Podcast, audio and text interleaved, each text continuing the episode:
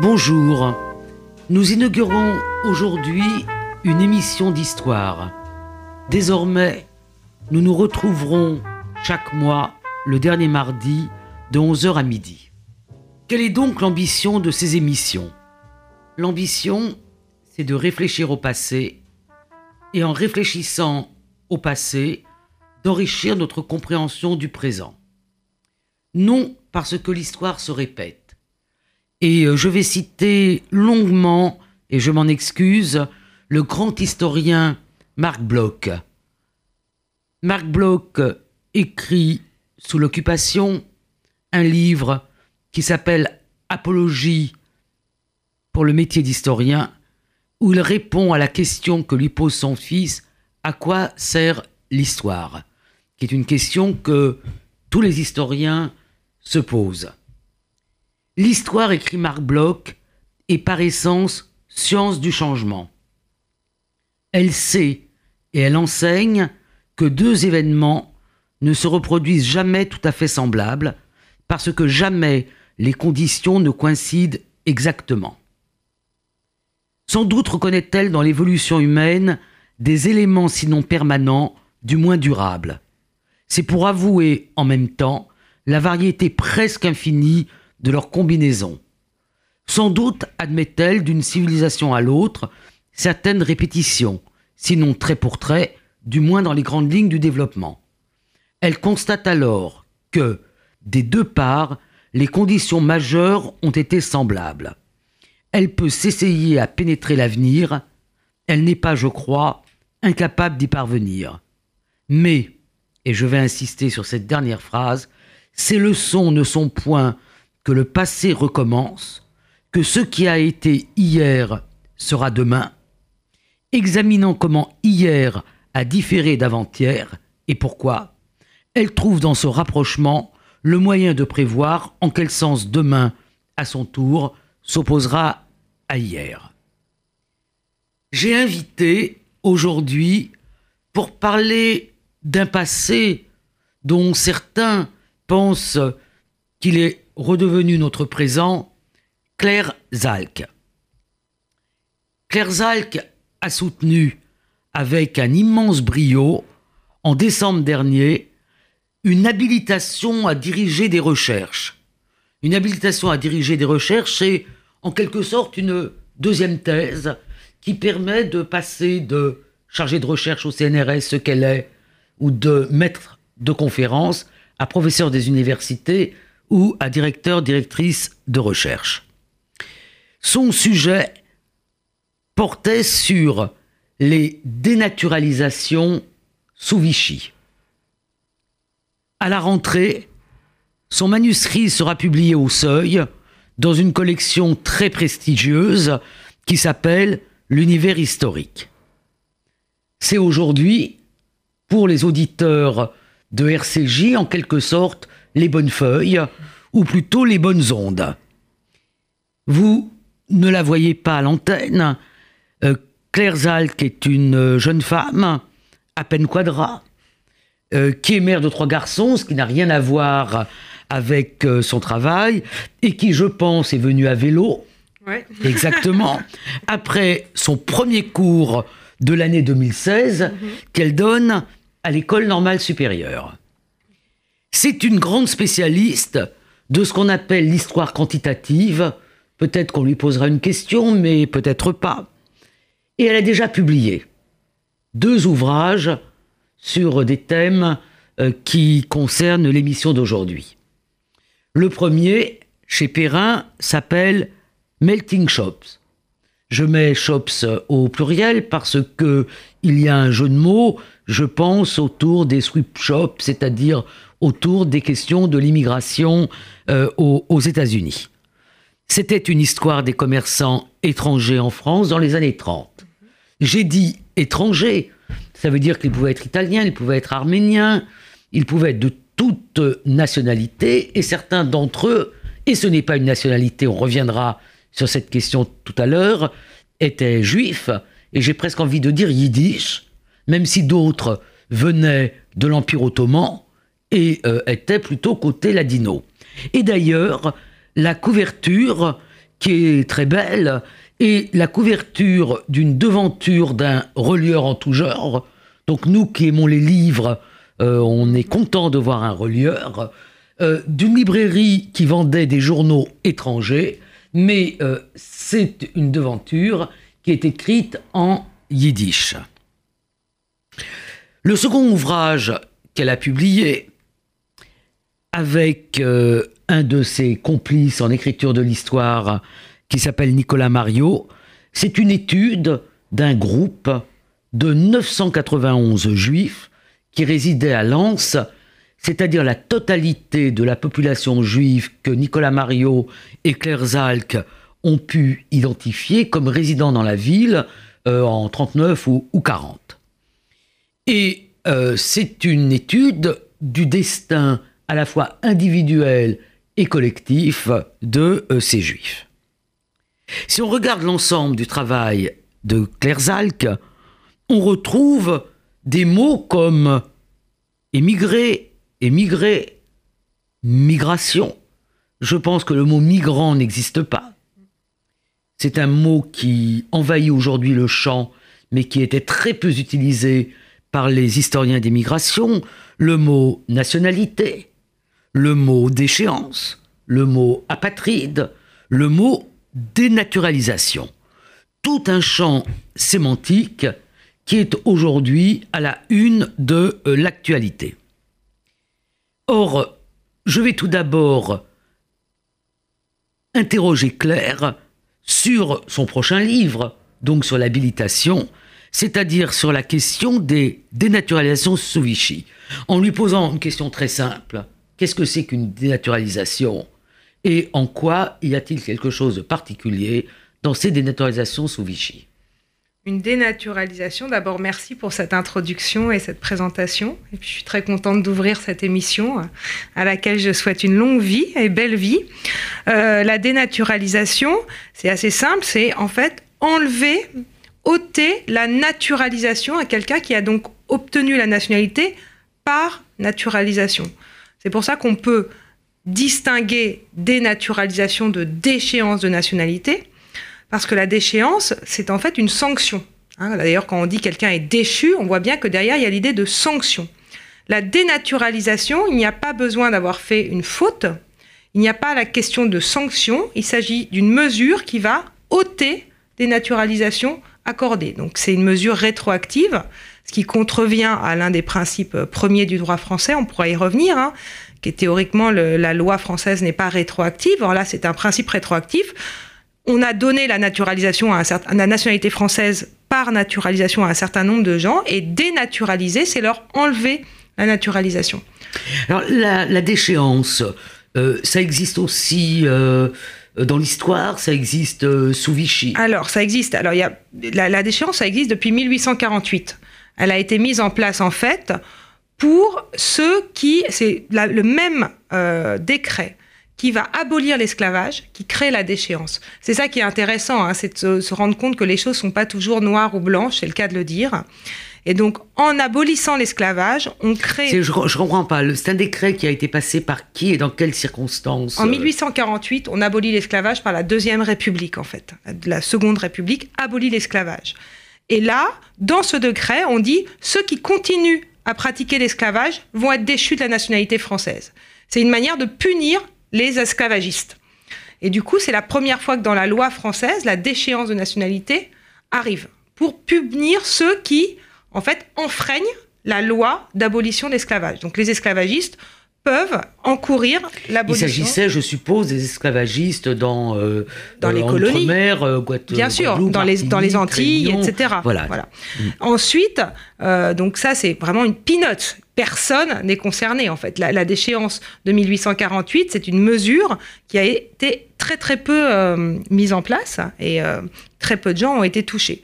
Puis jusqu'en 1927, il n'y a rien dans le droit français sur la déchéance. Donc ça reste uniquement donc pour les, gens qui continuent à qui continueraient à, faire de l'esclavage. Et en 1927, il y a une, deuxième disposition pour la déchéance pour ceux qui seraient, euh, disons, loyaux à un autre pays que la France. Donc c'est une disposition, en fait, si vous accomplissez, je cite, des actes contraires à la sûreté intérieure et extérieure de l'État français, alors là, ou si par exemple vous ne vous soustriez aux, obligations militaires, vous pouvez dans la loi être déchu de la nationalité française. C'est une, une... Et c'est une mesure qui se fait dans quel contexte? Alors dans un contexte qui est vraiment intéressant, qui est un contexte d'ultra-libéralisme puisque c'est dans la loi de 1927, qui est la loi qu'on dit la plus libérale pour l'accès à la nationalité française. C'est la loi qui va créer tous les naturalisés exactement, qui seront ensuite, pour certains d'entre eux, des, voilà, naturalisés sous Vichy. Voilà, c'est celle qui va faire qu'on peut demander sa nationalité française uniquement si on est en France depuis trois ans. Hmm. Auparavant, depuis 1889, il fallait être depuis dix ans en France. Aujourd'hui, il faut encore dix ans de présence. À partir de 1927, on fait cette loi parce qu'on a besoin de Français. Donc ça, c'est quand on fait de l'histoire de l'immigration, justement, on se rend compte que les contextes sont très différents et que c'est compliqué pour beaucoup de comprendre le contexte de l'époque. À l'époque, le but, c'est de naturaliser un maximum de gens. On a perdu un million et demi de personnes après la guerre de 14. Et puis la natalité. la natalité ne va pas du tout. Comme, comme on disait à l'époque, les cercueils l'emportent sur les berceaux. Ça veut dire qu'il y a plus de morts que, de, que de naissances. Il y a un déséquilibre homme-femme qui est catastrophique. C'est-à-dire qu'on a des tonnes de femmes célibataires, de veuves, etc. En termes de main-d'œuvre, on est extrêmement en retard. La France est extrêmement en retard par rapport à d'autres pays. Et donc l'immigration, c'est la solution euh, à, ce déficit. Donc en fait, si je vous comprends bien, on prévoit à la fois de naturaliser euh, très très facilement, mais en même temps on met une sorte de garde-fou pour empêcher que celui qui soit français garde une fidélité exagérée à sa nationalité d'origine. Exactement, c'est exactement, c'est la contrepartie du libéralisme de la loi de 27, hmm. cette déchéance-là. Est-ce qu'elle est mise beaucoup en pratique? Est-ce que... Relativement peu. Euh, on, on, compte à peu près. Euh, alors, il n'y a pas de, de, de, d'études spécifiques qui a été fait sur ces déchus, ça reste encore à faire. Hein. mais visiblement, c'est 4-5 personnes par an. Hein, donc, c'est pas non donc plus. Très peu. relativement peu. Hein. Il faut compter que à, cette époque-là, au contraire, on naturalise des dizaines et des centaines de milliers de personnes par an. C'est, donc pour, pour essayer de contrebalancer les choses.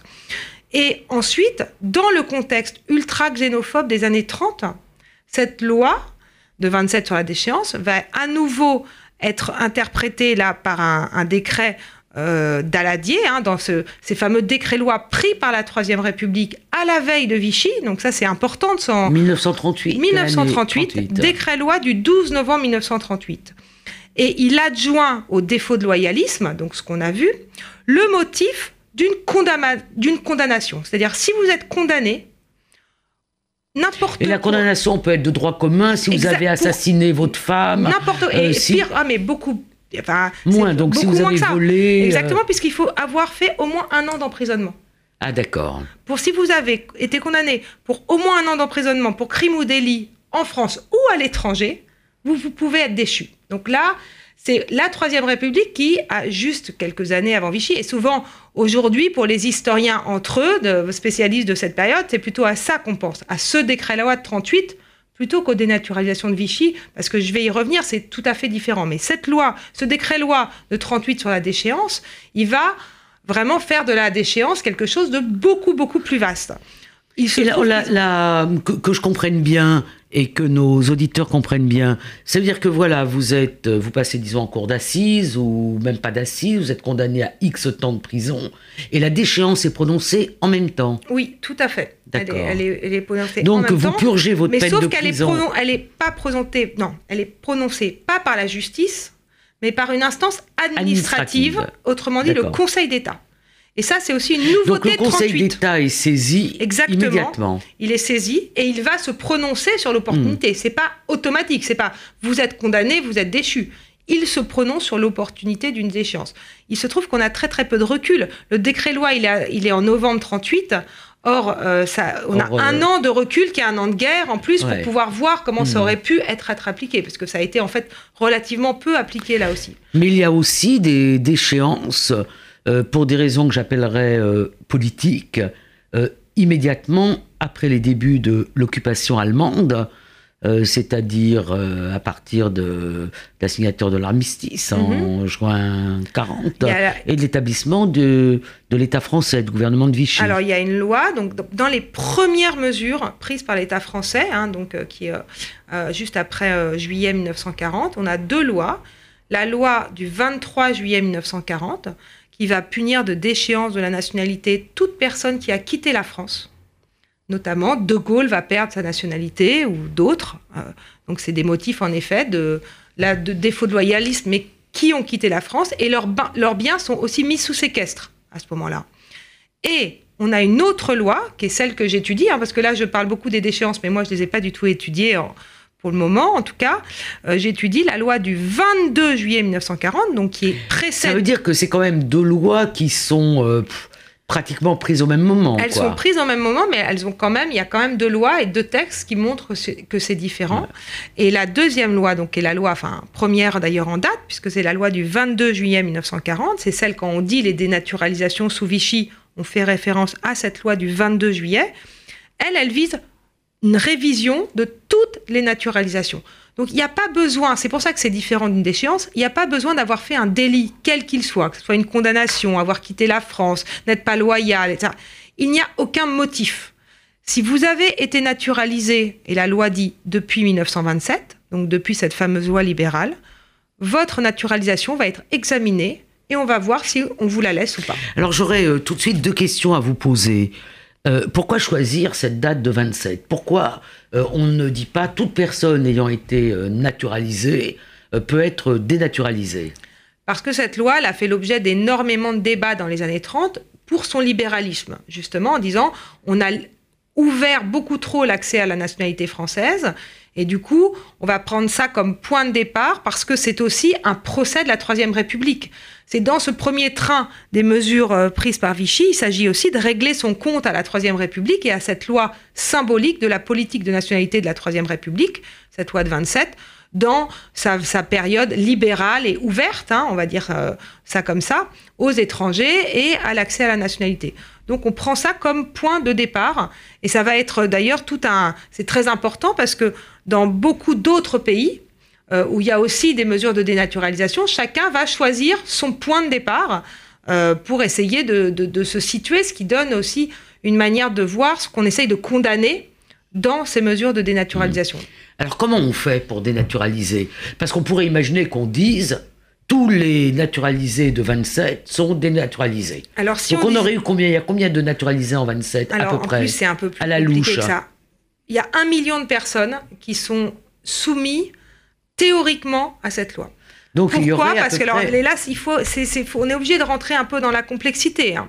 Parce que la naturalisation en France, j'imagine que des auditeurs connaissent la procédure, j'en suis sûre, c'est d'abord un phénomène familial. Quand on demande sa naturalisation, on la demande très souvent pour sa famille. Et donc, c'est des dossiers qui sont familiaux. Ça veut dire euh, l'homme, sa femme et ses femme enfants. et ses enfants. D'accord. Pas, les, pas les ascendants, juste les descendants. On est obligé de parler des ascendants, mais c'est toujours une procédure hmm. familiale. Donc, quand on dit déjà les décrets de naturalisation, c'est des décrets familiaux la plupart du temps, où sont déclinés le décret pour l'homme, pour sa femme, pour oui, ses enfants. Oui, ça veut dire qu'un million de naturalisés, ça peut faire seulement, euh, disons, 250 000 dossiers. Exactement. Si on estime qu'une famille est de quatre personnes. Exactement. Il y a 250 000 dossiers à peu près. Et surtout, euh, il y a son dans cette dénaturalisation, toucher non seulement ceux qui sont dénaturalisés, mais leurs familles. Alors là, c'est quelque chose encore à l'inverse. Pourquoi? Comme on l'a dit, la, naturalisation, elle est familiale, donc on, fait des dossiers familiaux. Mais imaginez que vous avez déjà deux enfants qui sont nés en France. Eux, ils vont être français. Ils sont français par le, comme on dit, le droit, du, sol. Alors c'est un droit du sol un tout petit peu euh, précis. Enfin, pour être précis, c'est on est français par déclaration. En fait, on devient français. Si on est en on France, a eu, on a eu toute l'histoire euh, récente de Daniel Cohn-Bendit, euh, qui s'est retrouvé euh, pas français parce que, quoique né en France, parce que ses parents ont oublié de le déclarer, Donc, et qui n'est français que depuis six mois. Exactement. Donc en fait, mm. il faut être déclaré au tribunal et là, vous devenez français automatiquement. Sinon, vous devenez français automatiquement à 18 ans. Mais du coup, pour les enfants, qui éviter qu'ils soient. Donc, mais je voudrais, revenir quand même du coup, non, mais juste sur ces Français par déclaration. Si vous avez deux enfants qui sont Français par déclaration, donc ils sont pas théoriquement français par naturalisé, et eh ben eux, ils vont quand même être dénaturalisés. Mais je voudrais qu'on revienne quand même un peu sur la naturalisation. Mhm. Quand vous ouvrez, parce que vous avez ouvert quand même beaucoup, beaucoup, beaucoup de dossiers mhm. de dénaturalisation, donc de dossiers de naturalisation. Et puis, euh, alors pourquoi vous dites ça Parce qu'est-ce qu'il y a dans un dossier? Qu'est-ce que c'est ça, ça, ça, reste. Euh, comment il procède? C'est pour revenir à cette question-là. Comment il procède? En effet, on n'ouvre pas des procédures. On va chercher les vieilles procédures. C'est pour ça que les procédures de dénaturalisation sont en fait la source pour l'historien, c'est les dossiers de naturalisation. Parce que comment va faire la commission qui est mise en place? C'est reprendre le dossier, regarder les pièces qu'il y a et juger sur pièce si vous êtes un bon ou un mauvais français. Qu'est-ce qu'il y a dans un dossier de naturalisation Alors, il y a plusieurs trucs. Il y a un formulaire d'abord qu'on remplit. Euh, pour dire qu'on veut et en essayant de déclarer pourquoi on veut devenir français, l'état civil, la profession, l'adresse. Il y a un rapport de police systématiquement qui est fait au moment de votre, de votre demande de naturalisation, avec un avis du commissaire de police du coin. Et qu'est-ce qui intéresse au commissaire de police? Votre moralité, comment. C'est quoi la moralité? ah bah, Ça, c'est très, très, très euh, variable, surtout d'un commissaire à l'autre et d'une région à l'autre. Votre, il y a assimilation, hein, c'est ça le, mot à l'époque dans l'entre-deux-guerres, c'est l'assimilation. Donc, est-ce que vous parlez français? Est-ce que vous êtes bien assimilé? Avec qui? Quelles sont vos fréquentations? Ça, c'est toujours, il y a une phrase sur les fréquentations. Est-ce que, par exemple, vous fréquentez des coreligionnaires ou d'autres personnes? Est-ce que vous fréquentez euh, plutôt des Italiens ou plutôt des Français, etc. Donc il y a un rapport de police, il y a un avis du préfet de police sur le rapport de police. Et puis après, il y a des rapports médicaux, euh, souvent, pour savoir si vous n'avez pas de maladies contagieuses, etc. Il y a toute une, quelque chose de sanitaire euh, dans la procédure de naturalisation. Puis après, il peut y avoir plein de pièces qu'on rajoute, par exemple une, lettre de recommandation euh, d'un employeur, d'un ami, d'un député. Euh, là, euh, souvent, enfin souvent, lorsqu'on veut essayer de faire passer son dossier qui a été refusé deux, trois fois, on va essayer de faire jouer des pistons. Donc il y a les lettres des, des gens qui vous appuient.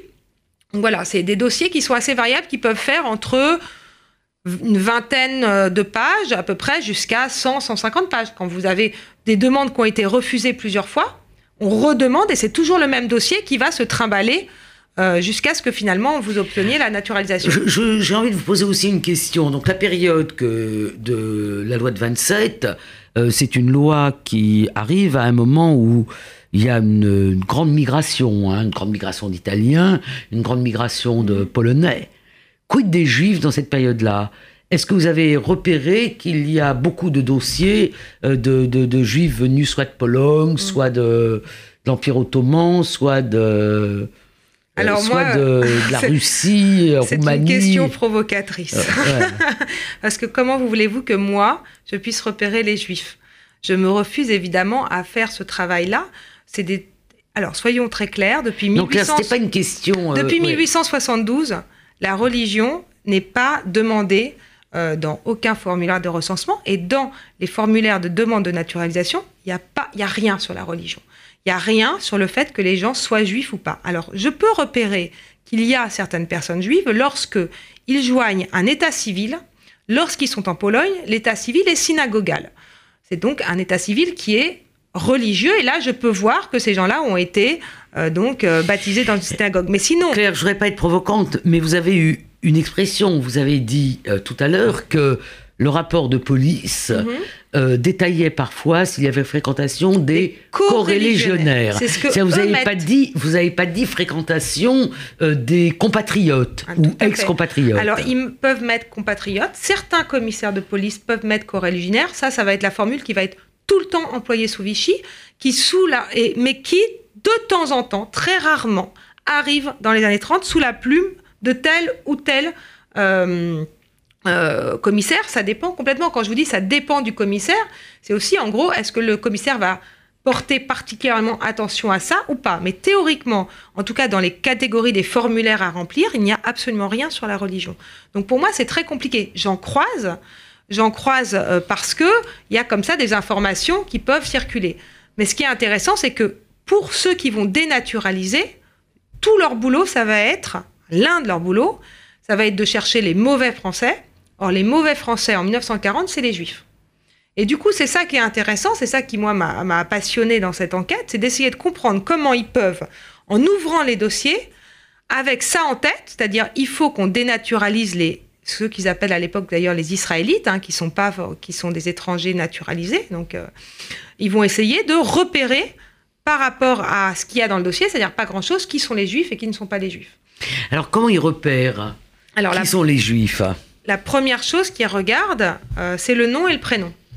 C'est-à-dire que c'est vraiment, euh, on voit ce que j'ai appelé de l'antisémitisme onomastique, au sens où c'est sur ces critères-là on le voit bien au sens où il y a des petites. Alors, c'est vraiment un travail quasiment anthropologique ou ethnographique, puisque je n'ai pas pu. Il n'y a aucune archive de la commission. Donc, ça, c'est vraiment intéressant. Alors, on va, on va reprendre quand même un peu pour que les auditeurs comprennent bien.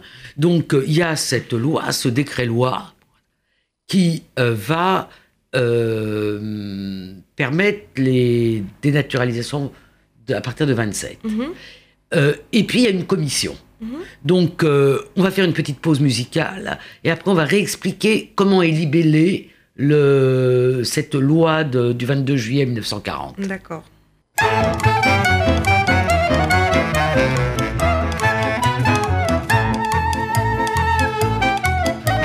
In the Bronx of New York City lives a girl who's very pretty. Lina is her name. Such a lovely girl is Lena. How she plays a concertina really is a shame. She is a swell musician. She has a good position to go across the sea and entertain. And now they say that Lena is down to Palestine and things are never going to be the same. They say that Lena is the queen of Palestine just because she plays a concertina. She plays it day and night. She plays with all her might. She never gets it right. But how the lover want more of her. I heard play once or twice. Oh, murder! But she was night. They said that she was fat, but she got cleaner playing on her concertina. Way down Palestina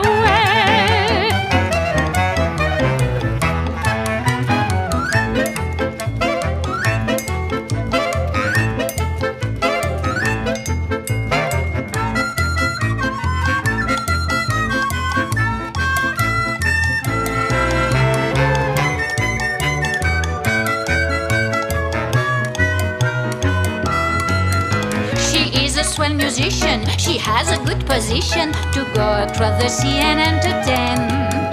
And now they say that Lina is down to Palestina, and things are never going to be the same. They say that Lina is the queen of Palestina, just because she plays a concertina.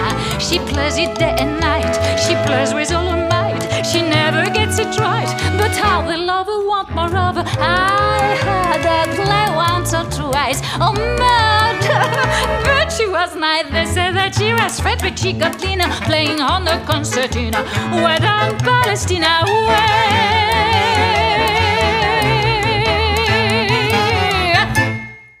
Nous venons d'entendre Lina Fun Palestinia, euh, une chanson d'immigrés hein, de l'autre côté de l'Atlantique, euh, côté des sweep shops, mhm. euh, chanté donc par euh, Talila, et, sur des arrangements faits par Teddy Lasserie. Donc nous revenons à notre loi de juillet 40. Donc la loi est promulguée, on la trouve au, journal officiel de l'État français. Mhm. Et qu'est-ce qu'elle dit la loi? Elle dit on va réviser toutes les naturalisations qui ont été prises depuis 1927 euh, et pour cela, on va nommer une commission qui s'appelle la commission de révision des naturalisations qui va procéder à ce travail.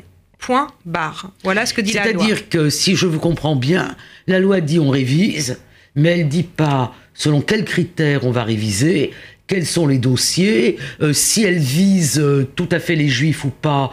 le début de la législation anti-juive nominale n'a pas commencé, mhm. puisque c'est le statut des juifs et la loi qui permet l'internement des juifs étrangers, donc octobre 1940.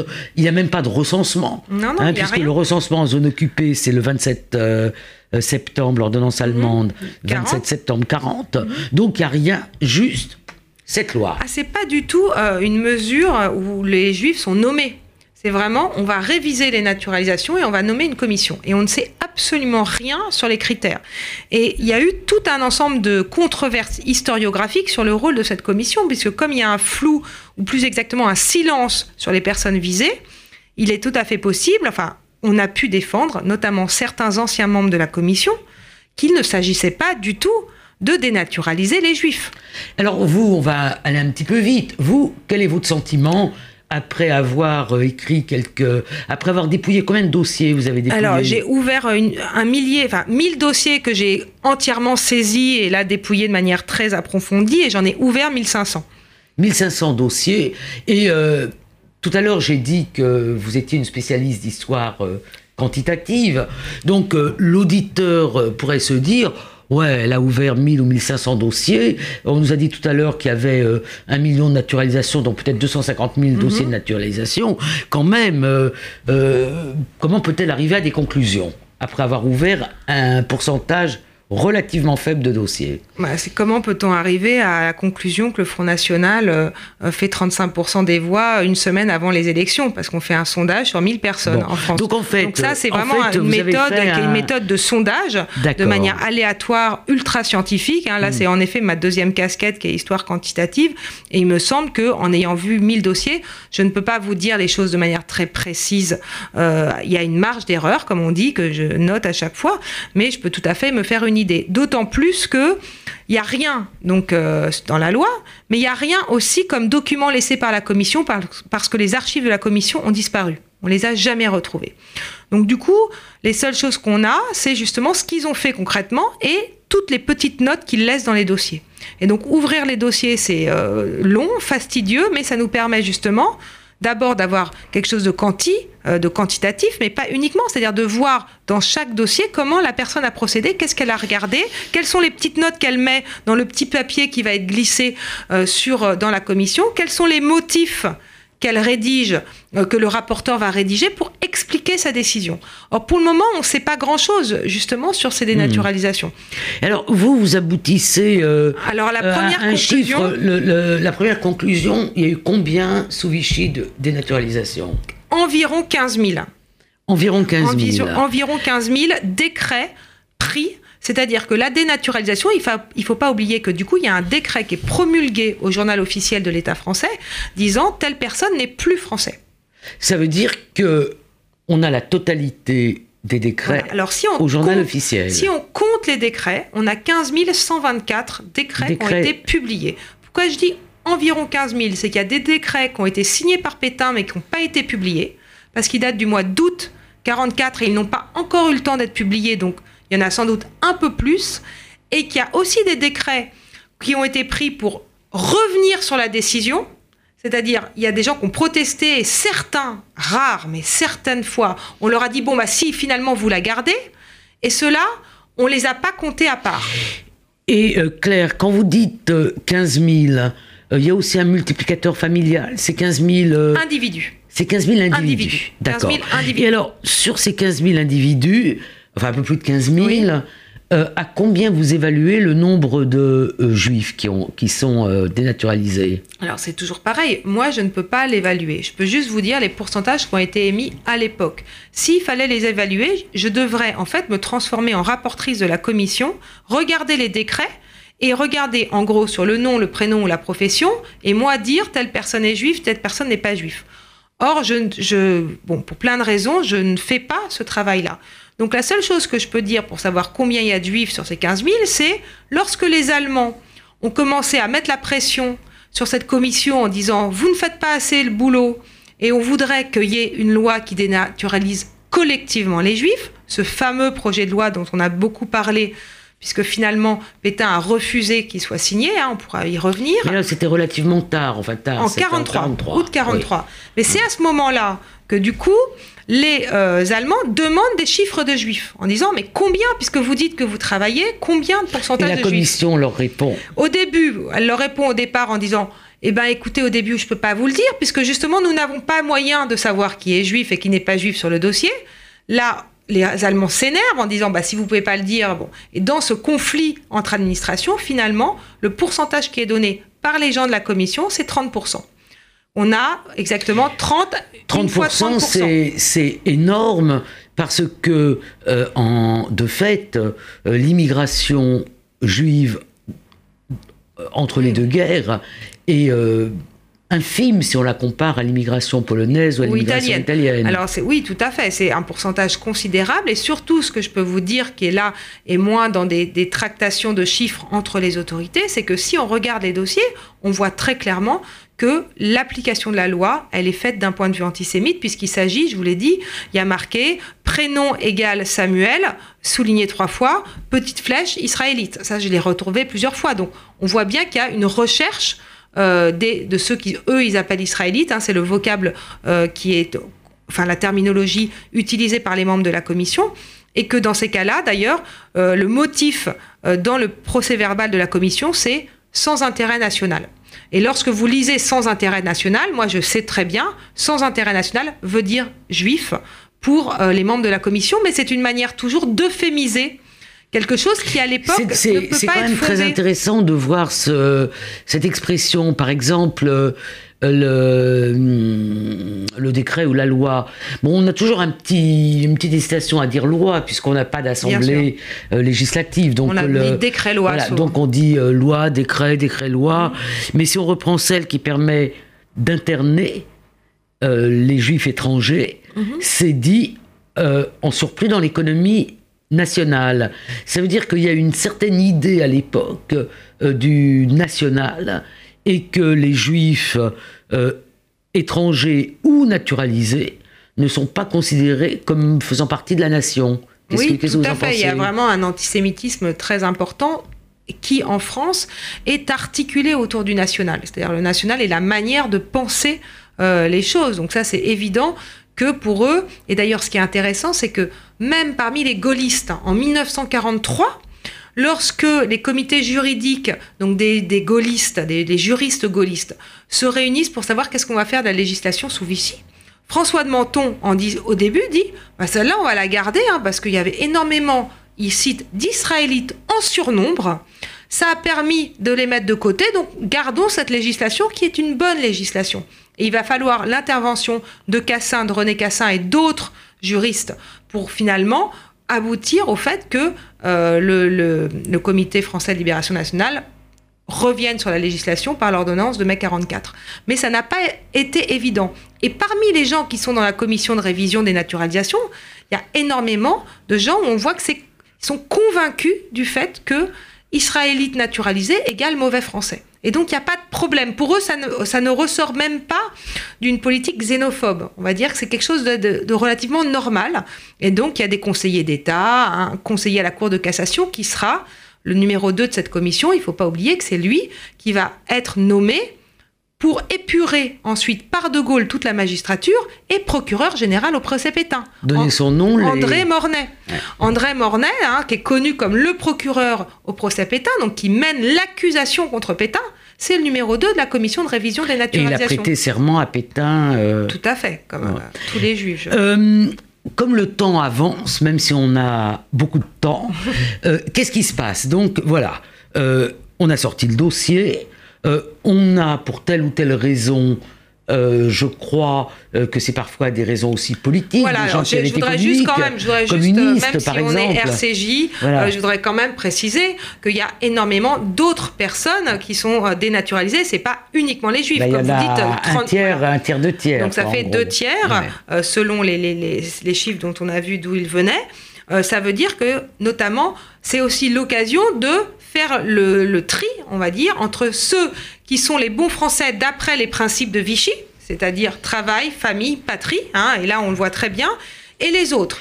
Donc si il y a toute une, une Alors les mauvais pères de famille qui fréquentent les prostituées, exactement, qui qui les euh, homosexuels. Bah, hein, il y a énormément de, répression de l'homosexualité euh, masculine. masculine. Euh, dans ceux que j'ai trouvés, parce que alors j'ai vu les 1000 dossiers centraux, mais j'ai été regardé aussi dans des plusieurs départements où là j'ai vu tous les dossiers. Donc regardé... ça serait le côté ordre moral de. Exactement. dans le Vaucluse notamment, c'est un département qui est extrêmement fort sur la répression des femmes célibataires. Si vous êtes femme célibataire, vous êtes êtes dénaturalisé. Avec quelques, amants en plus. Oui, alors même, ah, même, sans, amants. Hein. le fait, Parce que justement, d'être juste célibataire, c'est considéré comme euh, pas très moral. Du point de vue de la politique. Du point de vue de la politique, alors là, il y a une répression très très forte des communistes, mais également de toute personne qui a plus ou moins été autour du Front populaire, euh, c'est-à-dire qui a participé à une manifestation. Non, mais même sans avoir sa carte nulle part, quelqu'un qui a été repéré dans une manifestation du Front populaire va être dénaturalisé tout de suite. Et on va demander à chaque maire mère de faire la liste de ces naturalisés qui sont. Oui, parce que vous euh, montrez bien dans votre habilitation, enfin, dans votre manuscrit, euh, comment en fait il y a une sorte de. de enfin, comment l'administration est d'abord composée de gens, hein, de mhm. personnes, hein, et euh, comment le, l'administration peut venir finalement d'en haut, mais vient aussi parfois du bas, c'est-à-dire de, des maires, des, des maires, des, petits, du petit juge de, de, qui va faire remonter l'information. Il y a un double processus. Donc, ça paraît au journal officiel, vous êtes dénaturalisé. Euh, qu'est-ce que ça veut dire euh, Alors, bah, la première chose, c'est que déjà, c'est affiché.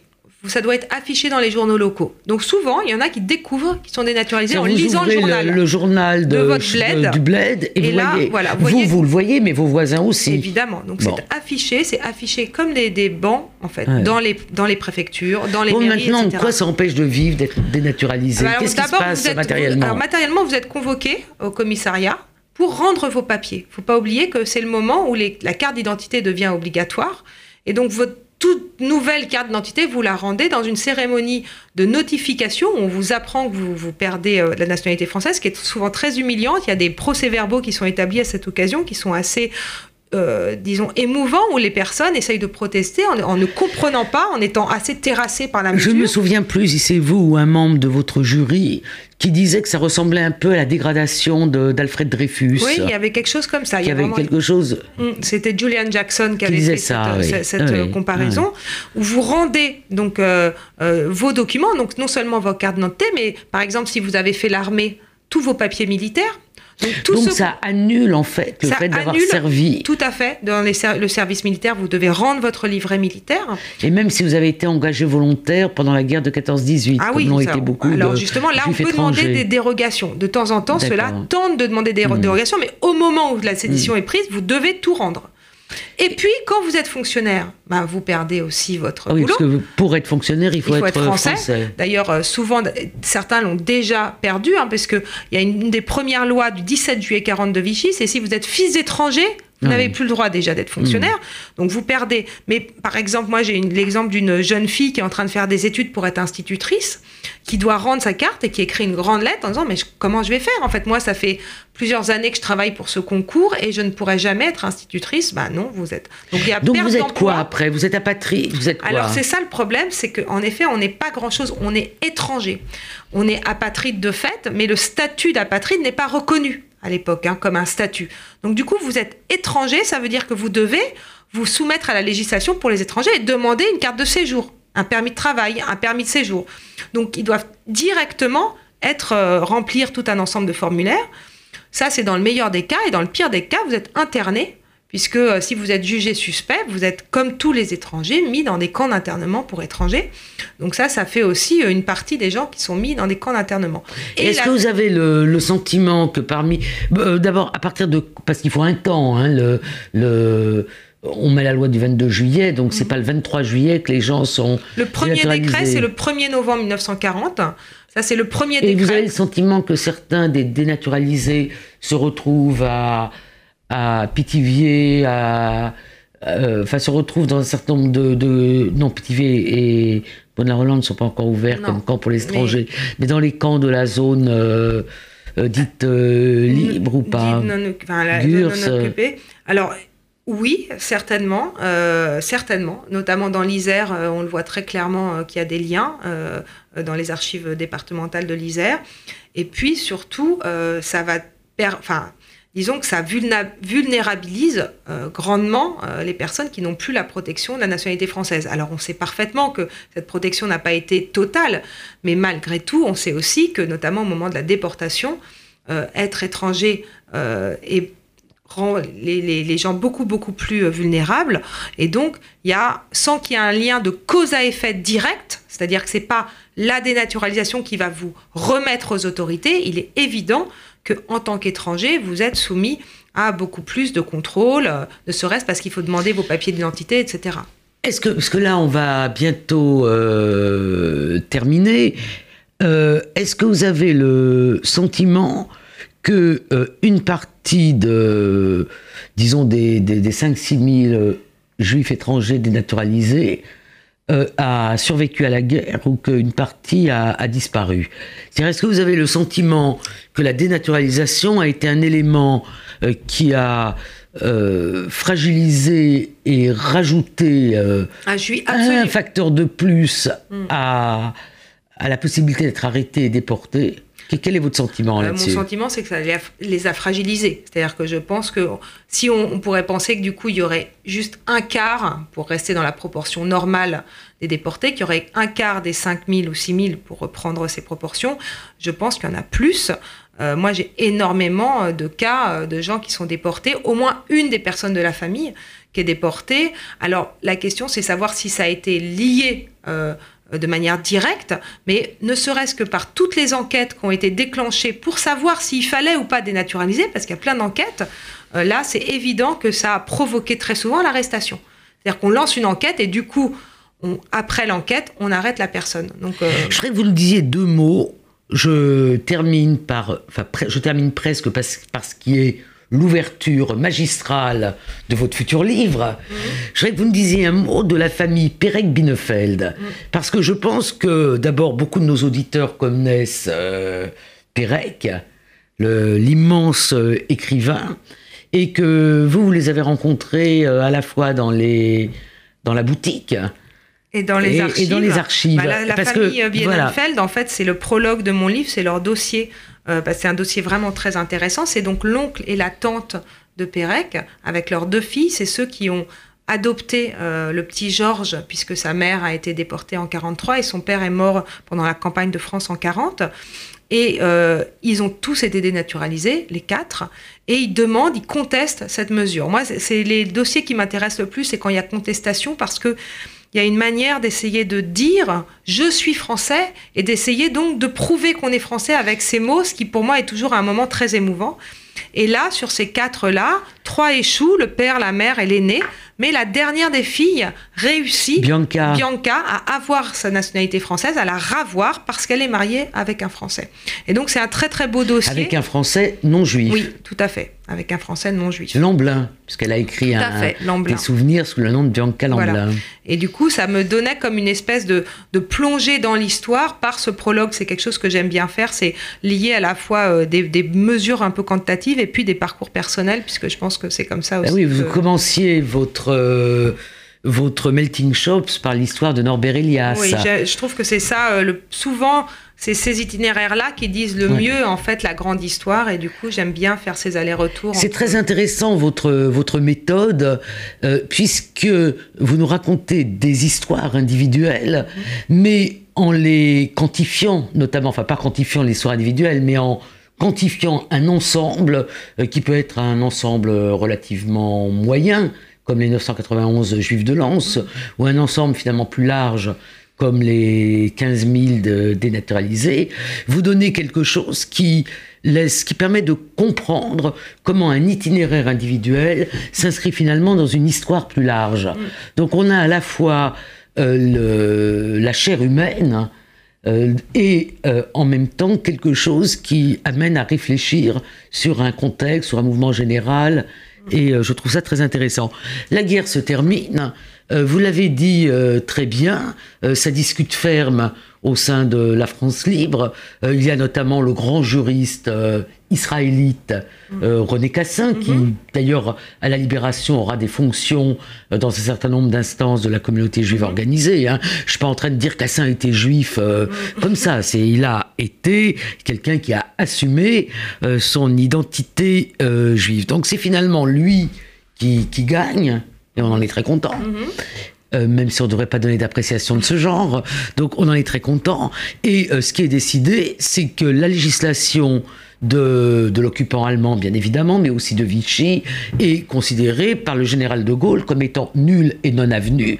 Et l'ensemble de la législation est abolie. alors, qu'est-ce qui se passe pour nos dénaturalisés? Alors, D'abord, Enfin, c'est une mesure Ah. spécifique hein, sur cette loi-là. C'est pas uniquement la fameuse loi qui annule toute la législation de, de, de- de Vichy. C'est vraiment une, une loi spécifique qui dit on retrouve cette nationalité française. Donc en fait, on répond aux gens, bah voilà, vous n'avez vous êtes français, vous avez toujours été français. Il est vrai que pendant ces quelques années, vous avez cessé de l'être, mais vous l'êtes à nouveau. Donc il n'y a rien à faire pour retrouver sa nationalité française. Ça, c'est la loi. Dans les faits, ce qui est, moi, qui m'a énormément surpris, c'est que pour chaque personne qui a été dénaturalisée, l'administration va tout de même rouvrir un dossier de procédure de déchéance.